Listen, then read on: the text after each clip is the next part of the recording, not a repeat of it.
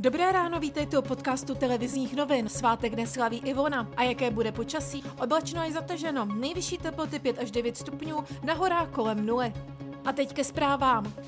Premiér Andrej Babiš jednal s prezidentem Milošem Zemanem. Jedním z témat bylo i možné odvolání ministra zdravotnictví Jana Blatného, kterého prezident dlouhodobě kritizuje. Premiér v březnu nic takového neplánuje, nevyloučil ale změny ve složení vlády během dubna. Já jsem se vyjádřil, že neplánuji žádné výměny, co se týká března, jestli e, plánuju nějaké výměny e, v měsíci dubnu, e, to se uvidí, protože samozřejmě i sociální demokracie má svůj sjezd, kde bude zvolen předseda a jak to dopadne, to nevím. Vybraní pacienti s chronickými onemocněními se budou moci od zítra nechat přednostně očkovat proti koronaviru. Pomocí kódu od ambulantního specialisty se budou moci přihlásit v centrálním registru očkování.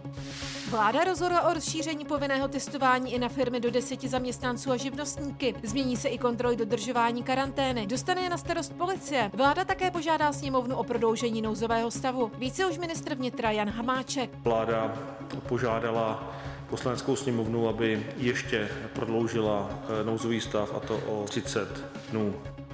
Slovensko letos kvůli koronaviru opět zrušilo maturity. Slovenský minister školství oznámil, že společně s maturitními sluhy zruší i ústní část maturit. Studenti budou ohodnoceni na základě průměru známek, které dostali na vysvědčeních v předchozích letech. Martin Nečas má za sebou v NHL další skvělý zápas. Carolina díky jeho golu po nádherné akci po třech porážkách zvítězila, když porazila Columbus 3-0. Aktuální informace a zprávy naleznete na webu TNCZ.